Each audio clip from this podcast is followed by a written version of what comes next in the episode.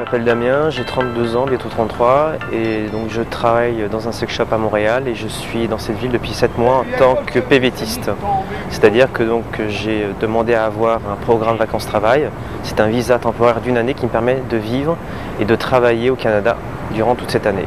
J'ai essayé de me dire peut-être qu'au Canada je pourrais avoir d'autres opportunités, d'autres manières de prouver mes compétences et d'autres manières de me,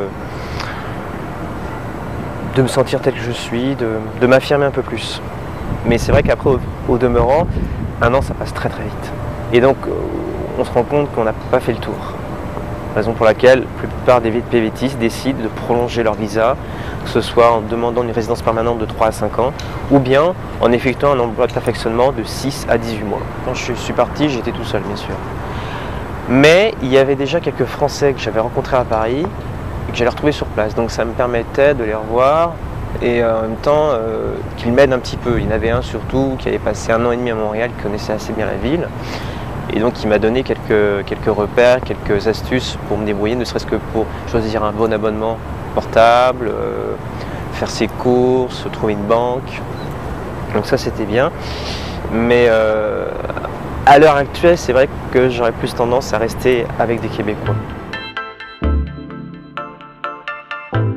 Qu'on est à Québec, euh, il y a un système de réseautage qui se met en place, que ce soit avec des nouveaux amis ou dans le milieu du travail. Ce qui qu'il y a des gens qui sont au courant de votre situation, ils vous disent Ah bah attends, je connais un tel qui peut t'aider pour trouver telle ou telle chose. Donc c'est très rapide. Et c'est pareil pour le travail. Euh, j'estime qu'au Québec, les seules personnes qui peuvent mourir de faim, c'est les paresseux. On peut trouver un travail très facilement du jour au lendemain. Tout comme on peut trouver une colocation ou un logement très facilement du jour au lendemain un mois avant d'arriver, donc en septembre, j'ai fait des, demandes euh, à distance. J'avais quelques réponses, mais là, tout était négatif.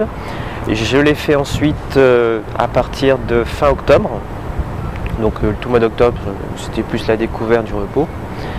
Et finalement, j'ai préféré faire le porte-à-porte. C'est la meilleure solution, c'est la vieille école, mais ça fonctionne à tous les coups. Donc mon CV sous le bras, je rentre dans une boutique, je dis bonjour, est-ce que vous cherchez actuellement quelqu'un euh, pour conseiller clientèle ou quoi que ce soit d'autre? La personne me dira bah écoute, euh, faut voir, tu as ton CV, voilà mon CV, je suis disponible à plein temps, mon cellulaire est bien visible. Et donc j'ai fait euh, plusieurs boutiques, plusieurs grandes surfaces pendant une semaine. Et au bout d'une semaine, bah, il y en a une qui m'a dit oui. C'était par contre pour un travail temporaire je devais euh, ils m'ont engagé à titre de renfort pour les fêtes de fin d'année. C'est une grande boutique qui se trouve dans le quartier des affaires. Et le plus étonnant de tout ça, c'est que voilà, j'ai appris que les Québécois font confiance. Ils sont extrêmement ouverts, ils donnent la chance à tout le monde.